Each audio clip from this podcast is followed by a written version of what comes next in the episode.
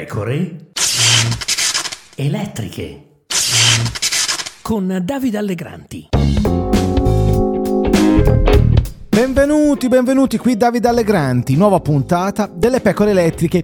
Alfredo Cospito, l'anarchico al 41 bis, è stato trasferito due giorni fa nel carcere di Opera. Non mangia da oltre 100 giorni ed è passato da 120 kg a 72. Di Cospito conosciamo il presente ma anche il passato giudiziario ha varie condanne, tra cui una del 2013 a 10 anni e 8 mesi di carcere per aver ferito a Genova con colpi di pistola alle gambe Roberto Adinolfi, dirigente dell'Ansaldo.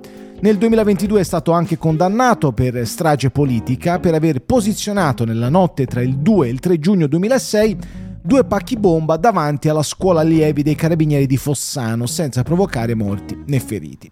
Dall'anno scorso è sottoposto al regime di carcere duro che viene riservato agli autori di reati in materia di criminalità organizzata, nei confronti dei quali sia stata accertata la permanenza dei collegamenti con le associazioni di appartenenza, come accade solitamente con i boss mafiosi. Essendo sottoposto al 41 bis, Cospito ha due ore d'aria al giorno, ha diritto a un colloquio al mese con i familiari della durata di un'ora e ha diritto a una sola telefonata al mese della durata di 10 minuti che viene registrata, ma solo in sostituzione del colloquio personale e in ogni caso dopo i primi 6 mesi di reclusione. Gli anarchici protestano da giorni anche con atti minacciosi e il governo di Giorgia Meloni non ha intenzione di cedere. Lo Stato non si deve far intimidire da chi pensa di minacciare i suoi funzionari, ha detto la Presidente del Consiglio. Da una parte c'è dunque Cospito che non termina lo sciopero della fame, anzi rilancia per protesta contro il 41 eh, bis in generale e gli anarchici che con le loro intimidazioni non rendono un buon servizio a Cospito. Dall'altra parte c'è il governo che intende mandare un messaggio chiaro. Il risultato è che siamo finiti in un cul-de-sac. Cospito merita senz'altro di stare in carcere, ma merita il 41 bis? Si potrebbe intanto sospendere il regime detentivo speciale per portarlo in ospedale e cercare di evitargli la morte, ma il governo non intende cedere. Di fronte alla violenza non si tratta, ha detto il ministro della giustizia Carlo Nordio, l'ondata di gesti vandalici prova che il legame tra il detenuto e i suoi compagni rimane e tenderebbe a giustificare il mantenimento del 41 bis, ha aggiunto.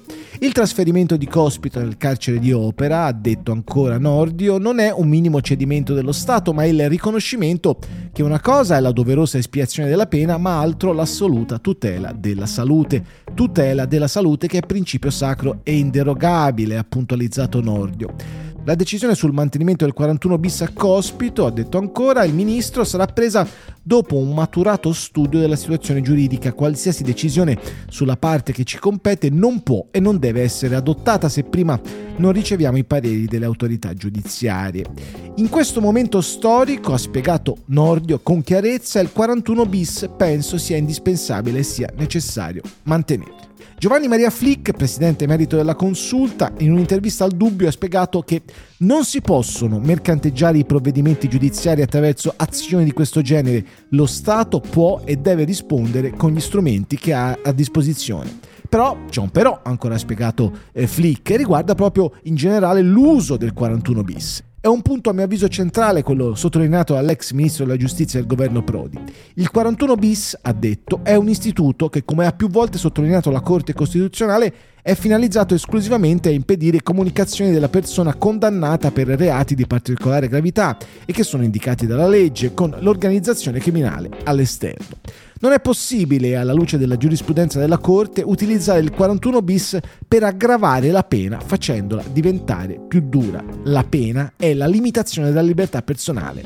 In questa limitazione la pena non può essere ulteriormente aggravata con un particolare trattamento di rigore né il trattamento di rigore, ha detto ancora Flick, può essere utilizzato per indurre il detenuto a confessare, ammettere fatti o stimolare una collaborazione con l'autorità. Aggiungo, ma è chiarissimo nella legge, che l'applicazione di una misura di questo genere deve essere temporanea e a carattere di eccezionalità rispetto a quello che è il diritto del detenuto al trattamento, ha detto ancora Flick. Il problema di non facile soluzione è che Cospito potrebbe aver deciso di fare un passo in più e di lasciarsi morire per protesta contro il 41 bis. E quindi mi chiedo, come opporsi alla volontà di una persona, a prescindere dai reati di cui è colpevole, pronta a spingersi al suicidio?